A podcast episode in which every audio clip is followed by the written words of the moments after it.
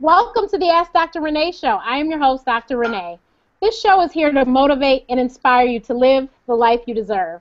If this is your first time watching our show, some of our past guests have included Christine Boulware of itsashort.com, Elvira Guzman of LVGPR, Shanti Das, the hip hop professional of Press Reset Entertainment, Cupid, R&B singer, dance party king, Cupid Shuffle, Q Robics, and Felicia Butterfield Jones of WEEN, Women Empowerment and Entertainment Empowerment Network. You can catch all the old episodes on my website as well as youtube.com slash askdrrenee. Our guest tonight is Sheri Riley. Her resume includes her company Glue Inc., Exponential Living. She's a John Maxwell coach, a wife, mother, daughter, and a great sister friend. Welcome to the show, Sheri. Hi, Dr. Renee. Hi, my friend. How are you doing? Great. Uh, we have a lot of ground to cover tonight, so let's get started. All right. Sheri, please share with us how you got into the entertainment industry. Oh, goodness. Long, long, long story short, because uh, we only have an hour. Um, but I, I knew very early, I knew by 14, 15, that I wanted to work in the entertainment industry. And I am a woman of a certain age. So that was like, at that time, saying that I wanted to create hotels on Mars. Um, I mean, because it was before there was this proliferation of what the entertainment industry is. There was no reality shows. Puffy hadn't done Making the Band, you know. And um, so it wasn't like you knew there was this industry behind the music, especially growing up in Kentucky. But I just, I knew that's what I wanted to do, and I knew I wanted to be an entrepreneur. And as I just referenced, I'm from Kentucky and Ohio. And uh, so when I went to college, I knew I wanted to be an entrepreneur. I knew I wanted to work in entertainment. And I spent uh, the five years I was in college studying Billboard, not reading it, studying it. I studied Hollywood Reporter. I studied Variety. I studied at that time Impact Magazine and BRE. And every week for about four and a half years, I would call anywhere between 10 and 25 record executives, film executives, entertainment executives. I'd send out about 50 email. Uh, well, no, we didn't have email then. I'd send out about 50 resumes and cover letters that were actually typed. You know, the old, you know, a typewriter. On a typewriter, not a word processor. On a typewriter. And I did that for about four and a half years, and no one would take my call. Um, in addition to that, I would manage the DJs on campus. I was the president of my sorority, Delta Sigma Theta Sorority Incorporated. So I did you know, all of our parties. I was the president of the Minority Programming Committee. So I did all those events. So any and everything I could do to build my understanding of this industry. And so I went to the local radio stations and asked them to let me intern. Like I literally asked them to let me work for free, and I still couldn't get a job. I could not get anyone to even let me work for free. And um, so my school, my college, University of Louisville, we had a radio station that no one in the African American community knew about because it was only on from 9 to 5, 9 a.m. to 5 p.m. They only played heavy metal and hard rock. And uh, so I went to them and said, hey, like none of the black students know you exist. Give me my own radio program. Like you go off air at 5 o'clock anyway. So let me have a program from five to nine called uh, I called it the the uh, e- an evening extravaganza, and they were like, well, we don't have any urban music, we don't have any music period that you would even want to listen to, and I said I got it. Like if you give me the airtime, I'll do the rest. And uh, I had absolutely no music, but because I'd been making those phone calls uh, for four and a half years, I now had a reason to talk to people. And so I started asking them to send me music, and that's when I first learned that that that was the industry standard is record labels sent music to radio stations. And so I really started learning by just, you know, this quote unquote create the opportunity for yourself. And uh, so I did that um, created a tremendous buzz. I created my own T-shirts. I did flyers. Like literally, I created this, you know, movement on campus because nobody knew anything about our radio station. And from there, I, um, out of college, when I graduated, a funny story, Dr. Renee, I worked with a company in college that did uh, the football classics, and they had a magazine. So I became the entertainment editor of the magazine. The first two people I interviewed, I interviewed Babyface and I interviewed interviewed Levert. And literally, my first two jobs in the industry was working with Gerald Levert, and the second job was working for Babyface at LaFace. So that's the that is literally the thumbnail on how I learned about the industry. And then when I graduated, I found a job in Cleveland. Uh, a gentleman I met told me, hey, if you get a job in Cleveland, you can intern with me. But I ended up working like 70, 80 hours a week, so I never got to intern with him. But I met Gerald Levert. And at that time, I knew everything about Sylvia Rhone. I wanted to be the next Sylvia Rhone. And so I literally walked up to him and was like, hey, I've been trying to get to Sylvia Rhone for five years. Like, can you get me to Sylvia Rhone? And he was like, yo, what do you do? And I told him marketing. And and uh, from there, it was like six months later, but him and Andy Gibson, the president of the company, gave me my first shot part uh, part time doing marketing for Gerald and his stable of artists, and that's how I got into the industry. Wow. wow. and that's literally Please tell everyone what school you went to. The University of Louisville in Louisville, yes. Kentucky. Yes. That is that that's quite a story. quite a story. But you know what? It's that determination and just like you said, you studied Billboard. That's just yeah. like, you know, people don't understand. I read credits at the, after the movies, after the TV yeah. shows. I, you know, I'm really focused on who these people are because you just you never know. And that's kind of like the day I met Michael Malden. No mm-hmm. one knew who he was, of course. I'm in. He was in a mall, and he was just mm-hmm. walking, and I said, "Excuse me," and he thought I was saying, "Excuse me," like you're in my way. I go, I go, no, Mr. malden I'd like to speak to you, and I'm Dr. Renee, and he's like, you know who I am? I said, yes. Mm-hmm. so, and everyone's like, who's Michael malden I'm like, that's JD's father. right.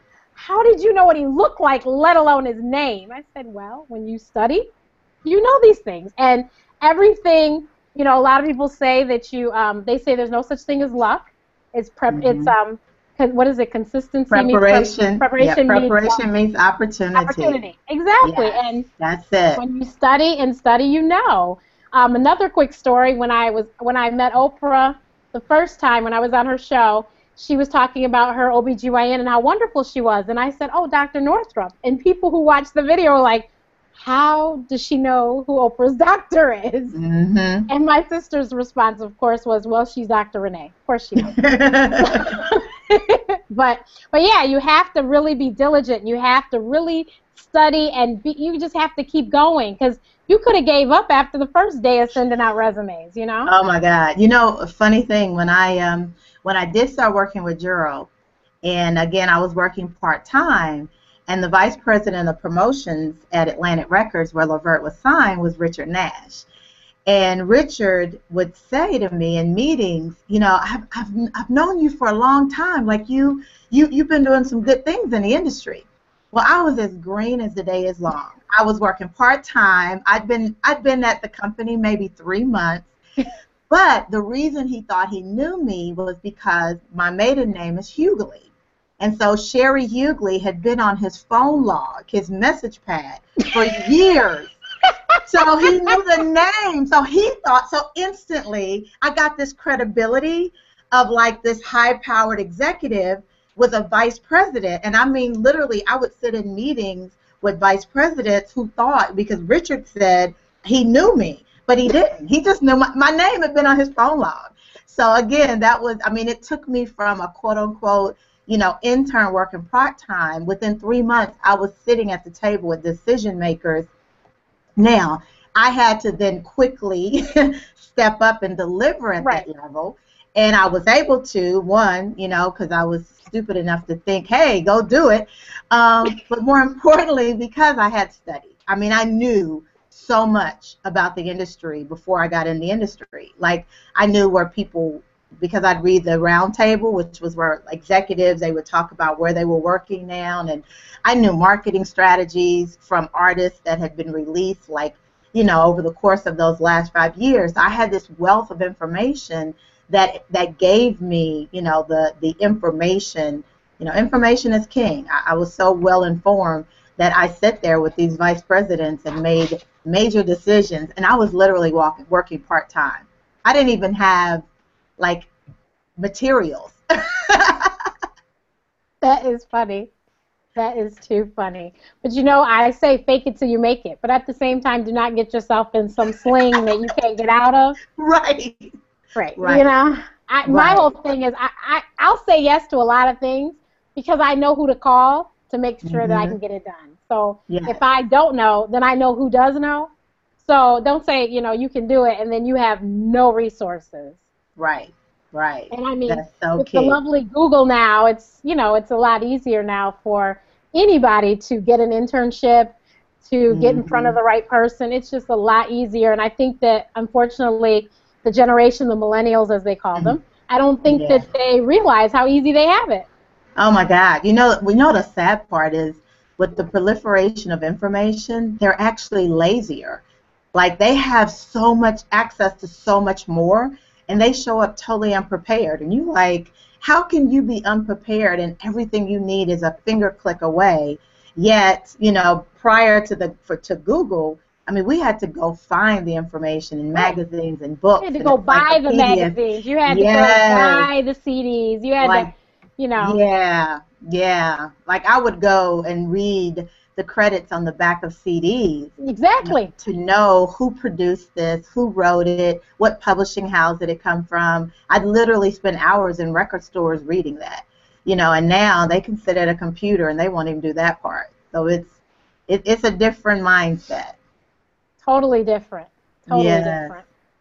So you get in the industry, and mm-hmm. then you decide to start your own company. So how did you start Glue Inc? For yes. women that are, yo, go ahead. Tell so I always knew that I was going to be an entrepreneur. So in college, my business electives were SBA classes, entrepreneur classes. And so I was at LaFace Records. I resigned when I left um, Trevel, Trevel Productions, which is Durrell's management and production company and LaFace called me, and I uh, became the head of marketing there. Uh, with uh, my boss was Devette Singletary, God rest her soul, and I was responsible for the marketing for Usher, Toni Braxton, TLC, the 1996 Olympic album. But I always knew I was going to be an entrepreneur, and uh, so after three years, I resigned, and I took about 10 months off. Um, and later on, I'll talk to you about what that was all about. And during that time, I just really decompressed and allowed myself to really figure out uh, and meditate on what my, my next move would be, and that was launching Glue. And uh, Glue is uh, 17 years old. It was 17 years in October. Yay! Now, yeah. how did you come up with the name Glue? Let's start there.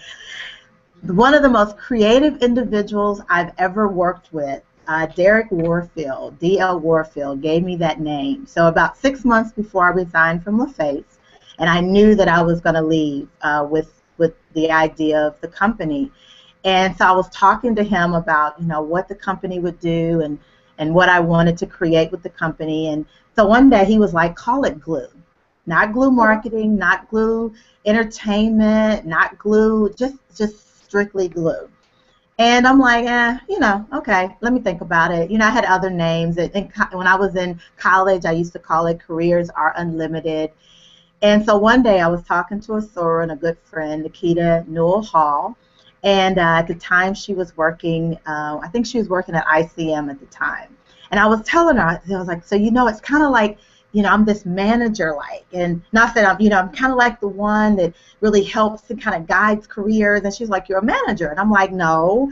And I was like, no, it's kind of like I do the the strategy, the branding. And she was like, oh, so you're an agent? I'm like, no. And I was like, see, I'm kind of like that thing in the middle that makes it all work, you know, like the glue. And when I said it, when it came out of my mouth, I was like, that's it. That's the name. I told Derek one day I'll write him a check. one day, one day I'll write him a check. Um, but it, you know, it stuck, and uh, so the, the the no pun intended. No, well, actually, pun intended because the original tagline was developing partnerships that stick. Oh, I like it. I like it. Yep, that was the original tagline. That is pretty awesome. So tell everyone exactly what does Glue Inc do for those that don't know. Glue now, I mean, it's evolved as all Right. companies will do after 17 years, um, but we develop profitable partnerships for products and personalities. So, still very true to the core um, as it relates to celebrity procurement and really working with corporations, brands, and individuals on their overall strategy and implementation. So, we've always focused on how do we create partnerships and then how do we facilitate those partnerships through public relations, event consultation, celebrity procurement? Um, so our clients range from Converse to BET Networks uh, to Usher Raymond's Foundation uh, to the National Basketball Association. Uh, so we've been able to really service our clients at the highest level for over 17 years. That is pretty cool. Um, for women out there who are working for a company and want to start out on their own, what advice do you have for them? Women specifically, Speci- well, anyone really, I guess. Okay. Um, you know what? In this economy, the the, the playing field has been leveled with uh, the internet. You know, the startup costs are not as high, uh, depending on your business. You know, naturally that's relevant to the business. Um, but I would definitely, and, and this is that tried and true, is I would have at this point at least nine months to a year of all your bills paid money. You know and when i say all your bills i mean not just your rent your car note gas. I mean your marketing budget whether that's building creating a website whether that's business cards um, that has to include the licensing like your state license fees that has to include you know you got to really make sure that all those things are in this you know nine month allocation of finances now can you do it without that yeah but the difference is do you want to launch or do you want to build? And what's happened is a lot of people have launched companies with a minimum input, financial input. But in order to grow, sustain, maintain, you got to be able to get past that initial income rush. You got to be able to make it through when business decreases, when you got to go through a four month or six month business development period where sales may not be as high. Um, and so, you know, a lot of times companies don't fail because they have a great business idea and they're successful in the in the beginning. A lot of times they fail when that initial financial lull hits the but hits the business, and that is inevitable. I mean, it happens with all companies from Coca-Cola to Apple. You know what? You know, Apple is the highest profit company in the world. They have like 187 billion in cash.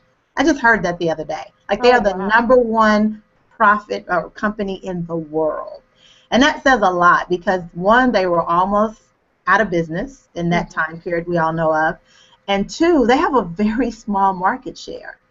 And I bring that up to say so many young entrepreneurs, new entrepreneurs, they want to do everything.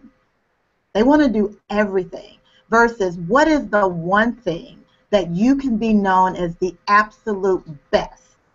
Apple is known in their industry as the absolute best in user friendly technology.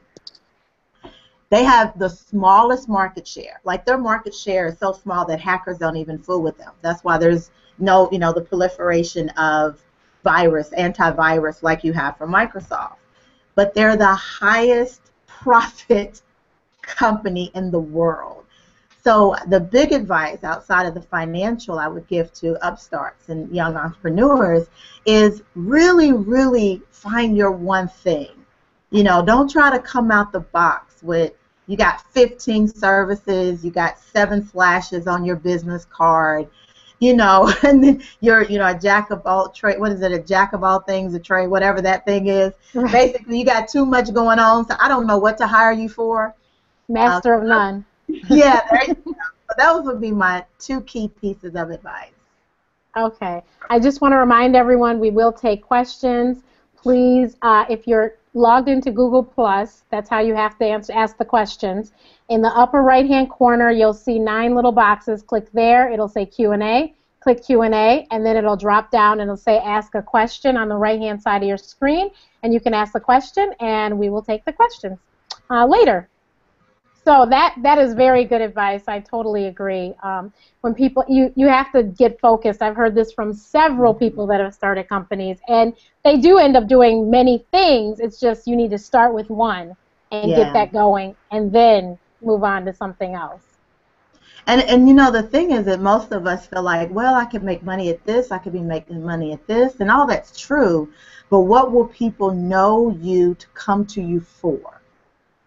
And that's the biggest thing. It's not what you can't do or can do, and so you're trying to limit yourself.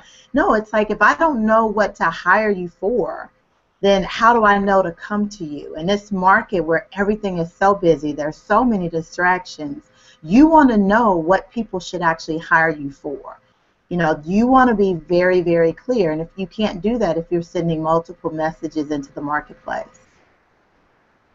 I agree. So now you have exponential living. Yes. So what is exponential living? Please explain how that concept and how it came to fruition, and the life coaching and speaking and. Yes, well, exponential living is a lifestyle of pursuing peace, choosing clarity, and living courageously. And exponential living actually started when I was at LaFace. And, uh, but I've just, I guess, in the last 18 months, I, I, I call it phase three. um, where LaFace was kind of the, the setup, then Glue is phase one, and, and uh, exponential living is phase two. But I began to really do exponential living uh, when I was at LaFace working with, with Usher. And you had this young, you know, 14, 15 year old kid that I was responsible for his marketing. He had a dream. You know, I got to LaFace Records because I had a dream. And I didn't really know the politics of the industry. I just knew, you know, I'm a kid from the Midwest who's living her dream, and my job is to make sure my artists succeed. But I also felt this responsibility to my artists as people. I always felt like though I was paid to be the marketing person and be concerned with their brand, me, Sheri Riley, I was always concerned about who they were as the man, you know, or the woman. And uh, so a lot of when I resigned from LaFace, I, I met with Usher and I met with Jonnetta, and I told him I could never work with him. And you know, at first he didn't under for years he didn't understand it. Um, and you know, most people wouldn't because how? Why would anybody leave a company to start a company and not take a great, great client, you know, to work with them?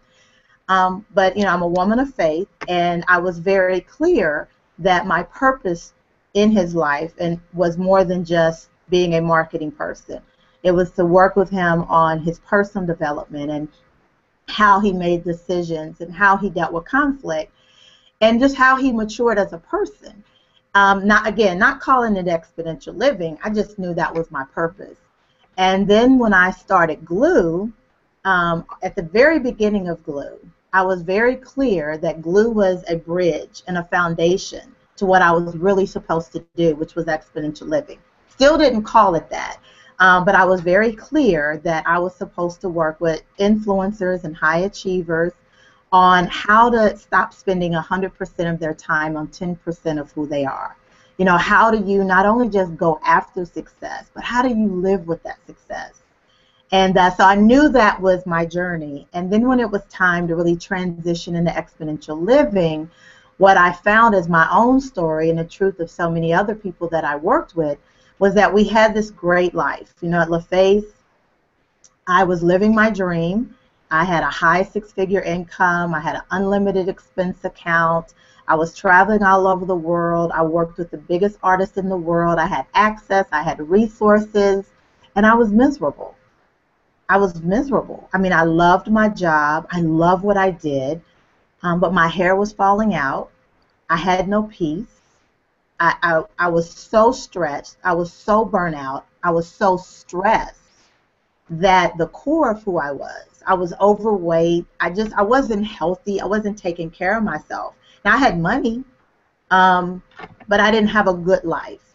And so I knew that we could have a good life and have good success. But there was going to be some choices we had to make. And I, I've learned and I've grown because I'm my very first client is that when we choose to pursue peace, it gives us the clarity to make the choices that will allow us to have a good life, but we can only make those choices through courage. It takes courage for me to leave a company, leave a six-figure income, tell the, one of their top artists, no, we won't work together. Um, it takes courage to make those kind of choices. But some, you know, 20 some years later, we have a great friendship. I, I launched Exponential Living and what Exponential Living and how it can serve others through working with him at that time, not even knowing it was what I was called to do as an occupation. I just knew it was the right thing to do. Um, but it also allowed me, that courage allowed me to understand really what I'm purposed to do. Um, and that is to serve as a personal development coach, leadership coach, and life strategist. And, and what that is, is, you know, working with high achievers who get to that place where they're not clear anymore. Like they had a goal, whether it's to get in the NFL or whether it's to get a, successful recording career or become an actor or actress um, or become vice president, become a multimedia personality. You know, they get to that goal and then they go, what's next? You know, I, I accomplished this goal, but now what's next? Or now what? Like, I'm good. Like, I, I, what else am I to do? I'm burnt out. This doesn't really fulfill me. I'm 25 and I've reached my goals. I'm 35 and I want to be married or have children. You know, or you get to that place where you're like, is this it? You know, that's how I was. Once I finally reached, you know, working at a record label, I was like, okay, you know, this is, I'm good. Like, I'm 27 years old and I've reached my goal. I thought it would take me to 40, but I'm here, you know, and so now what do I do? and to have a life strategist that's able to work with you and help you walk through your own clarity. Because as my dear friend and my mentor Les Brown says, it's hard to see yourself when you're in the picture frame. And so when you're in your own picture, it really helps to have someone outside of that picture frame to just ask you the right questions to help you get your own clarity for that which you already know, but you just need a little help finding it out for yourself. That is the best explanation I've ever heard of a life coach, life strategist ever. And it's funny that you mention that because, one, when I graduated medical school, I said to my mother, Now what do I do? Yep. My entire life was yep. Renee's going to be a doctor, Renee's going to be a doctor. So then I walked across the stage and I said, Okay. Now what? Now what? Because my whole life, everything I did was trying to get to be a doctor my mm-hmm. classes in school, the extracurriculars, everything was to prepare for that. So now what do I do with my life? Like I'm here, so now what? Yeah. yeah. And um, I literally asked that, and people thought I was crazy, and I said, no, this this is a problem. I have nothing to look forward to, nothing to work towards. Why am I getting up in the morning? Mm-hmm. I'm not working on anything. Like I've achieved the goal, and that was it, and I'm done. Like what do I do now?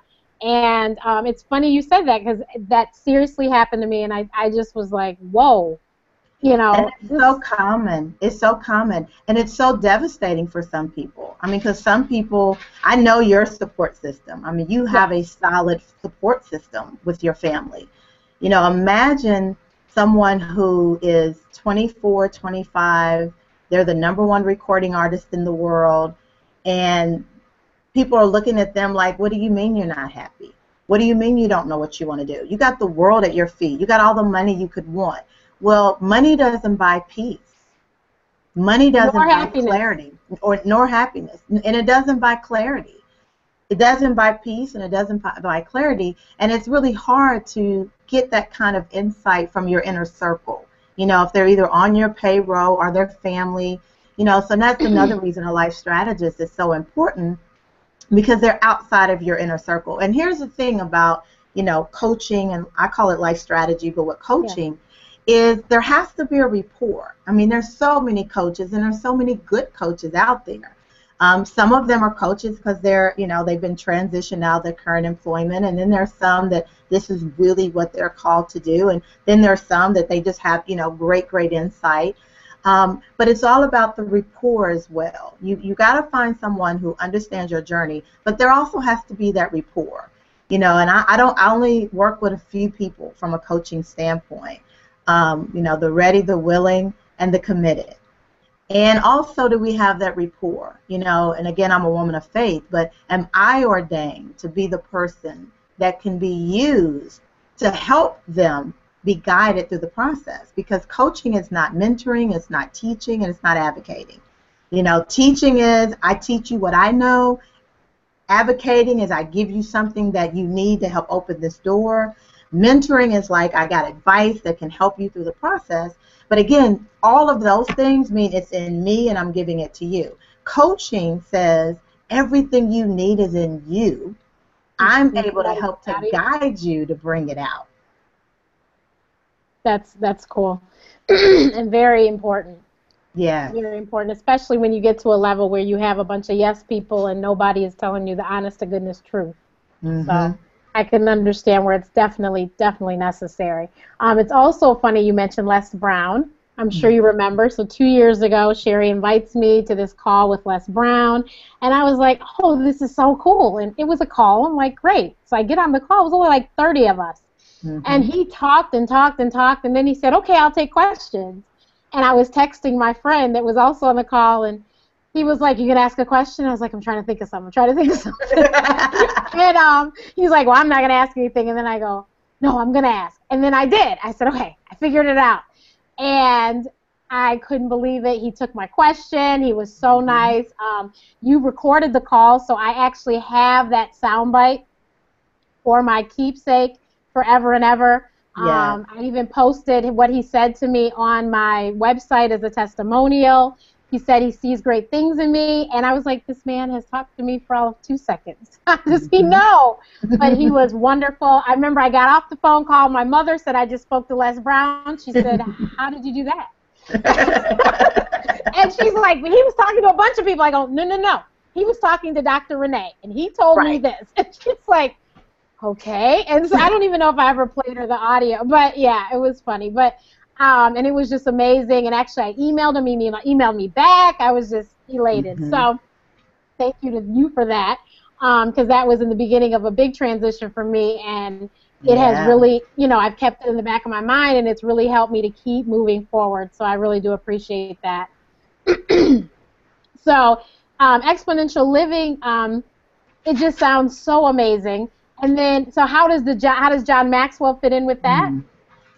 Well, John Maxwell is one of my mentors. I'm actually one of the founding partners of the John Maxwell team. There's almost 5,000 of us around the world, so it is a global community, but it's a very close knit community. And uh, John is, oh my God, like he has been a heaven send for me because he's such a humble man, such a powerful man, such a focused man, such an accomplished man. Um, but as he puts it, he walks slowly through the room. And what that means is, you know, everywhere he goes, he's never above anyone. And that was very refreshing for me, spending, you know, my entire adult life in the entertainment industry and being around a lot of people that the world puts them on a pedestal, but they don't really have power. And here's someone who genuinely has global influence. You know, Inc. magazine, he's the number one leadership business expert in the world, um, according to Inc. magazine.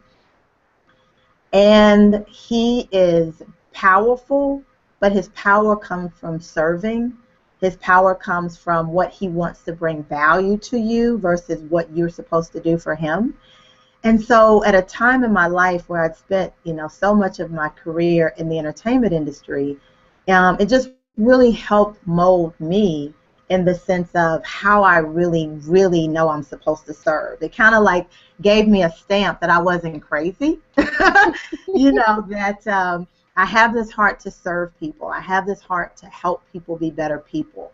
I have this desire to help people get to where they're destined to be. You know, the things that I've done with, like I said, with Usher or with Dolvett Quince, who's the um, one of the lead uh, trainers on NBC's Biggest Loser, Loser uh, Rashan Ali, who's a multimedia personality on Headline News and CBS Sports.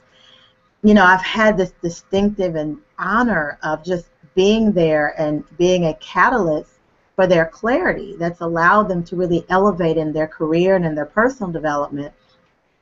But coming from the entertainment industry where the world says the light should be on you, And uh, so being exposed to John, him being a mentor, me working very closely with him, me being able to listen to him in person twice a year speak, you know, and hearing him on calls, you know, three, four times a year, um, it, it really matured me uh, in how I lead because now I understand leadership is nothing than nothing more than influence, as he says. You know, it's not the one who has the most money. It's not the one who has the most exposure. It's not the one who you know, has the most attitude. It really is how many people do you influence and how do you influence them for them to be better, not for you to shine. And uh, that was a great, great maturity for me uh, in working closely with him. So it's been my honor to be one of the founding partners of his team. Um, and it's an honor to be able to uh, take his leadership principles, incorporate them in exponential living, and really grow uh, my brand and my message. Uh, we have a question from Teresa Mask. Where does that courage come from that you had to leave, you know, LaFace to do Glue Inc. And what was Usher's initial reaction when you told him? well, I'll start with the second one. Um, his initial reaction was um, it was disappointment because literally it was right at the beginning of You Make Me Wanna. Um, and I wouldn't leave until I set up the album. Um, but with the disappointment, because he knows I'm a woman of faith, because he knows how much I do things in prayer, um, he was very supportive. Like he understood. He genuinely understood that this is what I needed to do and what I was purposed to do.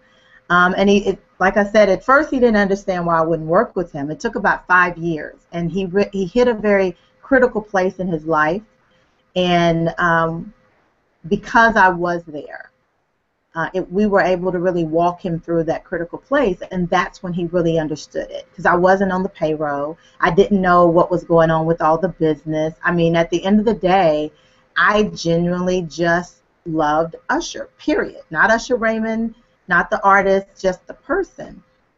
And uh, so it gave him a place where he could really mature from a kid to an to a young man, from a man from a young man to an adult. Um, now the second part of that question, um, how do I get that courage? You know, again, as a woman of faith, prayer um, is everything for me. You know, it's nothing that I do in and of my own strength. But what I've found is when I really seek God in prayer, and when I'm open to really receive the answer, even when I don't understand it, you know, trust in the Lord with all thine heart and lean not into thine own understanding. He has always delivered he has always delivered. I mean, he has always, without fail, delivered. And um, I've been willing to take the bumps along the way. You know, the, the courage wasn't from a place of everything has gone great. Far from it. I've, I've taken more bumps and bruises than I have victories. Um, but I found every bump and bruise was so much value. You know, they say we grow when with the bad things. Um, you know, that's where the real maturity comes.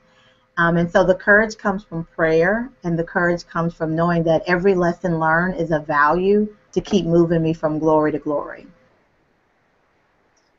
Um, so, what was the um, the ten months you did? Be- you had you said you were going to tell us later the ten months between Levert and LaFace.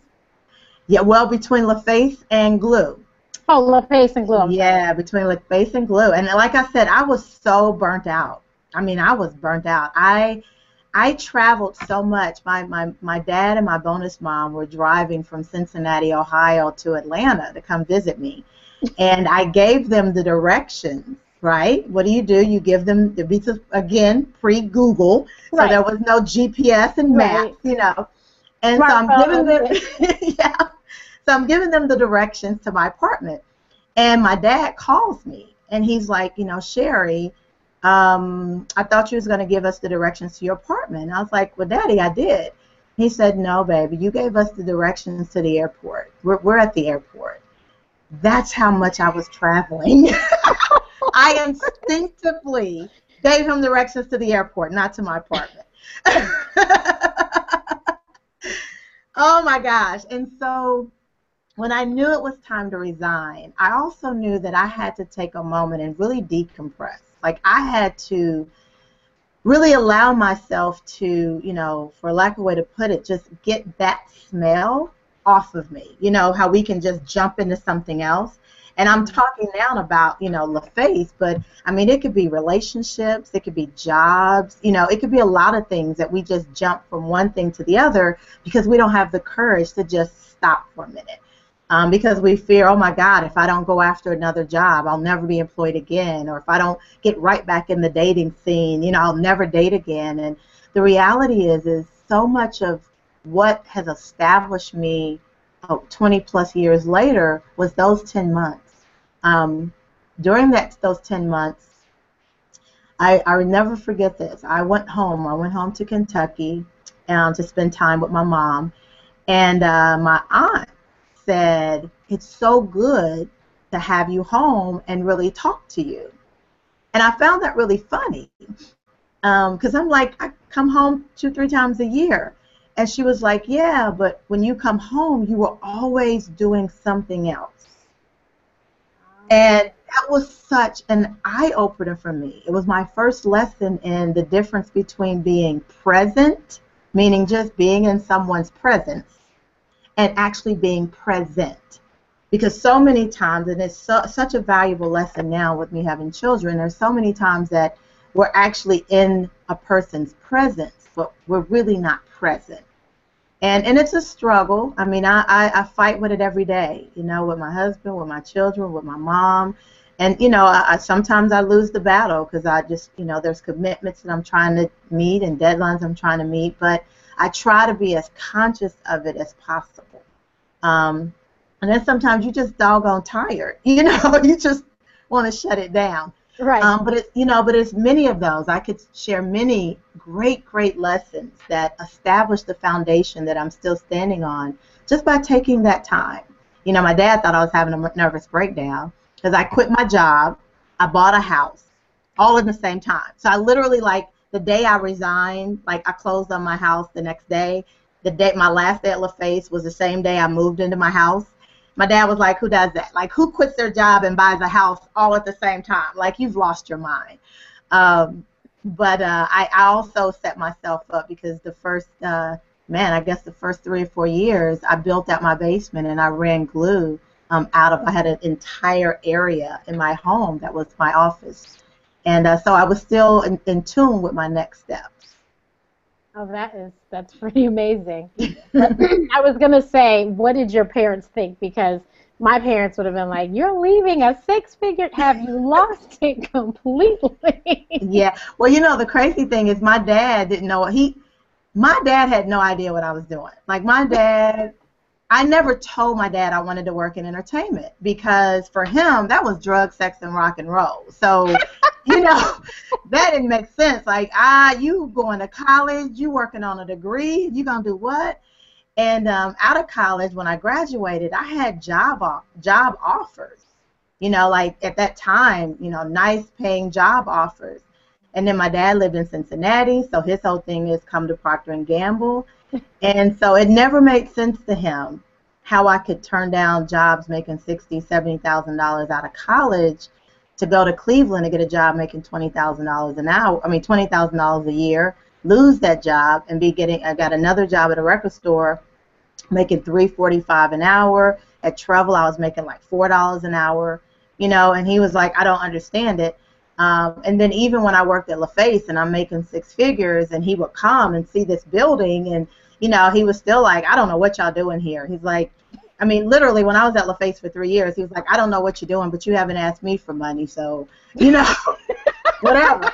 Like, I mean, literally, probably maybe three years before my father passed, we were sitting at the kitchen table, and uh, he said, Will you please help me understand what it is you do?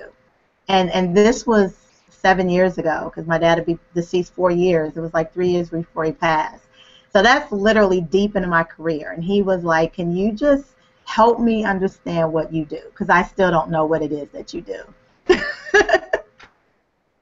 that is too funny. that is too funny. So you mentioned it a little bit, but um, you're married, you have children, you're an entrepreneur, um, everything many of us want, like myself. So mm-hmm. one day, Sheri sat me down and gave me a talking to like only a big sister could. And, um, and I didn't get upset. And I wasn't defensive either, was I?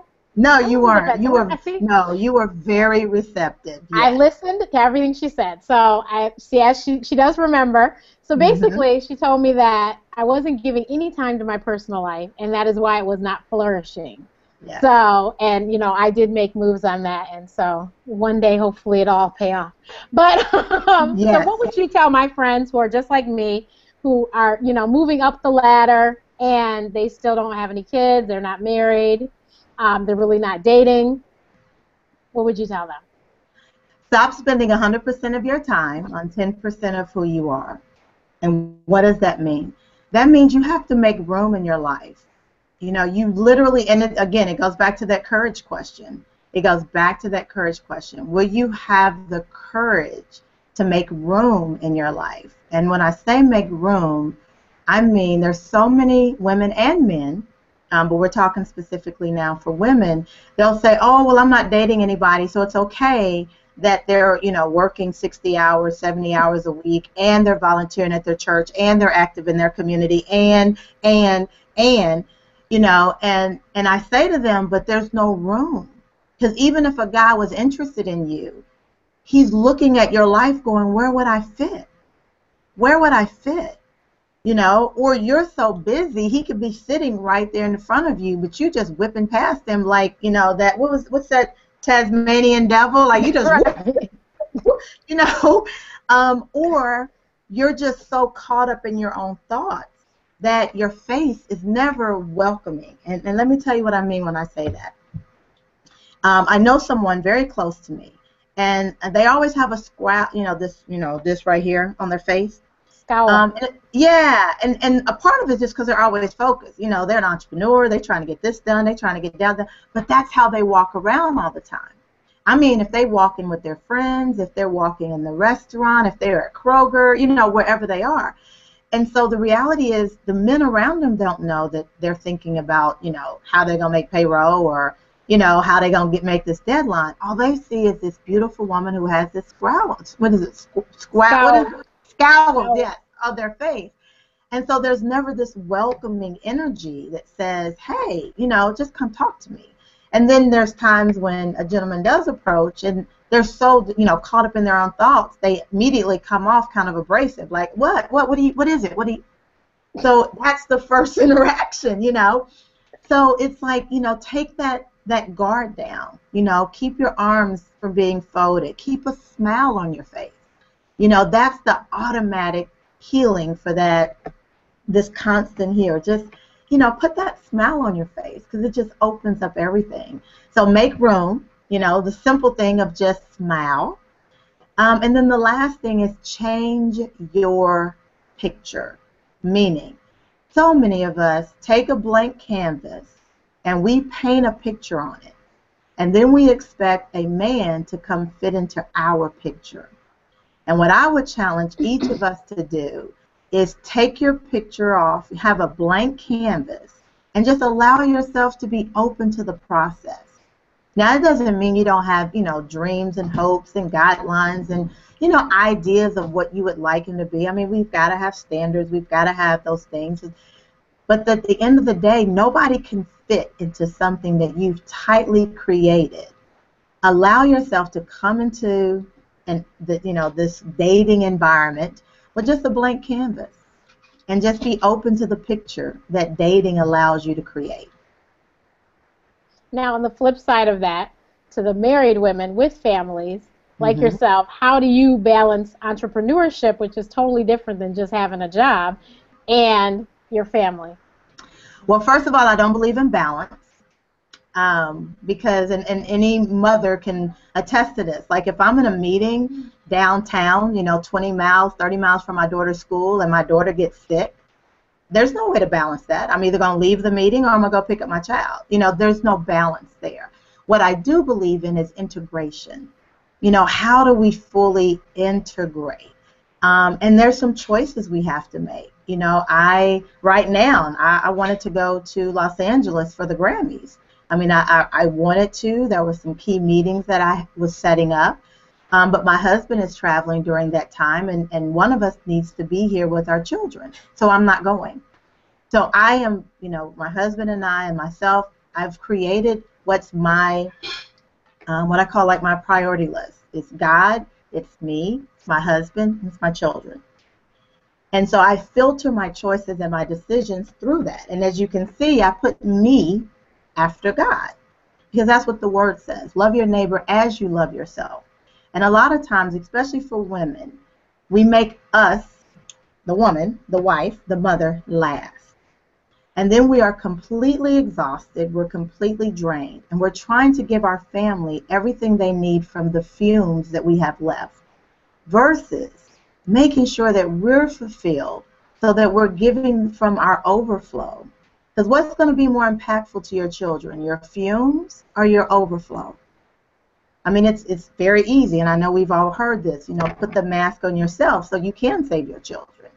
Uh, if you put the mask, try to put the mask on your child first, both of y'all die. And uh, so I'm very, you know, I'm very conscious. Again, some days I win, some days I don't. Some days I'm good, some days I'm I'm not. Um, but then I try to make sure that the time that we do spend, that I'm focused on them. And again, Sometimes I win, sometimes I don't, but it's always my intention.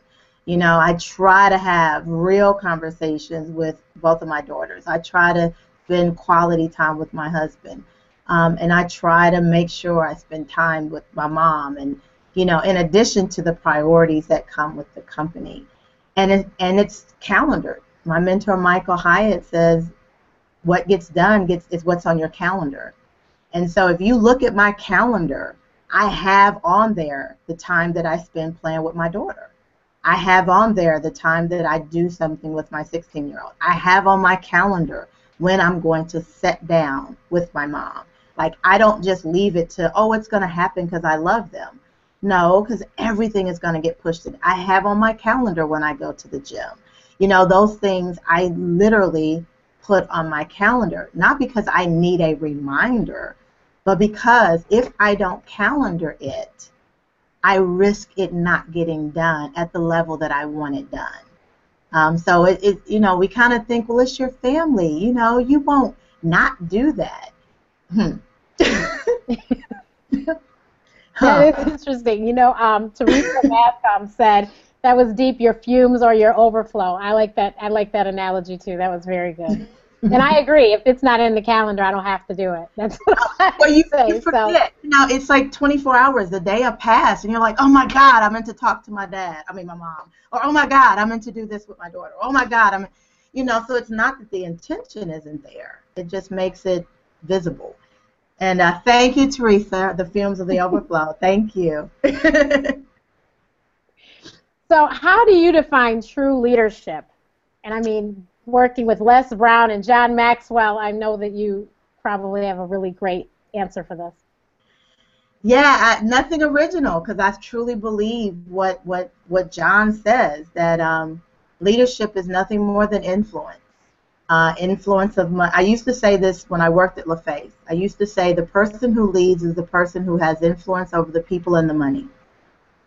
Hmm. And when I when I would say that when I worked at LaFace, because here I was you know, relatively new to the company, and I, you know, was it was a very young company when I got there. And again, I was very green. I mean, when I came into a very high level position, um, and, and wasn't quote unquote a high level executive yet. I grew into one very quickly. Um, but immediately, I had a leadership role. And I had a leadership role because I was astute enough to be very effective with multi million dollar budgets and I was very astute at building great relationships with the staff, with the artists, and with my bosses. And, and so I began to really recognize that I could make things happen at the highest level uh, because of the influence I had over budgets and because the influence I had over people. I was able to stop things that I didn't believe in, that were better things that the artists could do and not do. And so I began to really understand that working at LaFace. Um, but then, you know, 20 some years later, now being uh, working with John Maxwell, to hear him say leadership is nothing more than influence, it just really kind of confirmed, being that he's the number one leadership expert in the world, uh, it, it confirmed what I'd always kind of known uh, from, from my experiences in LaFace. Um, and then I would just add, I would say leadership is also being able to effectively serve. You know, I go to Victory World Church, and uh, Montel Williams is a pastor there, and yesterday he uh, preached a sermon on uh, on leadership and leadership being the power of serving and service. And um, you know, you interviewed my sister, my dear friend, you know, Shanti Das, and you know where Shanti is in her career.